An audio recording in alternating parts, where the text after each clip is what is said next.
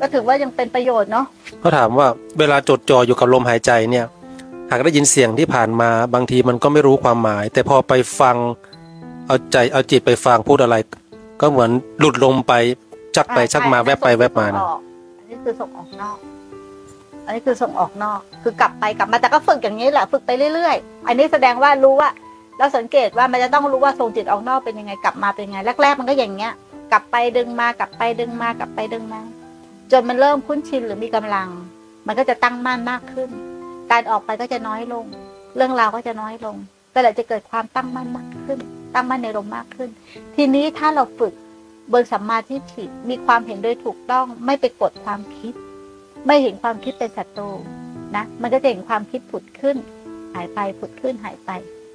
ไม่ตามความคิด แต่ถ้าอีกอย่างหนึ่งที่ไปกด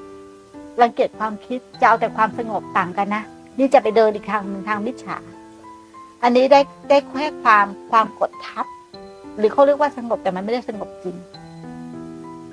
ไม่ได้สงบจริงได้แค่กดทับไว้ แต่ถ้าเดินอีกอย่างหนึ่งในวิปัสสนาเนี่ยคือปล่อยจากสมถะมาวิปัสสนาอานาปานสติเนี่ย เป็นทั้งสมถะและวิปัสสนาได้ในขณะเดียวเลยมันพัฒนาของมันเองคือมาเข้าใจเรื่องการระบบการทำงานของขันเนี่ยแหละปล่อยให้ทุกอย่างทำงานโดยธรรมชาติ กายนี้จะเป็นยังไงใจจะเป็นยังไง ปล่อยเขาเป็นธรรมชาติ เรามีแค่ที่หน้าที่ตั้งมั่นในลมลมลมลมพอรู้มันตั้งมั่นเนี่ยมันจะถูกแยกละมันจะเห็นลมเข้าเองออกเองเข้าเองออกเองเห็นความคิดในทำงานเองและเห็นละเอียดกว่านี้อีกอีผู้อีผู้ที่ไปเห็นเนี่ยวิพากษ์วิจารณ์วิจัยเนี่ย มันจะเห็นละเอียดขึ้นละเอียดขึ้นละเอียดขึ้น มันจะเห็นเป็นรอบรอบรอบรอบรอบจากไหนจากลมหายใจอย่างเดียวนะ ยังไม่ได้เปลี่ยนกรรมฐานเป็นอย่างอื่นเลยนะแล้วผลสุดท้ายมันยังไงไหมมันจะทิ้งลมหายใจ ด้วยตัวมันเอง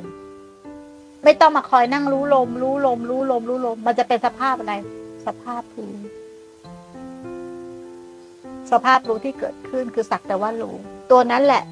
สติสมาธิปัญญาที่รวมเป็นหนึ่งแล้วใช่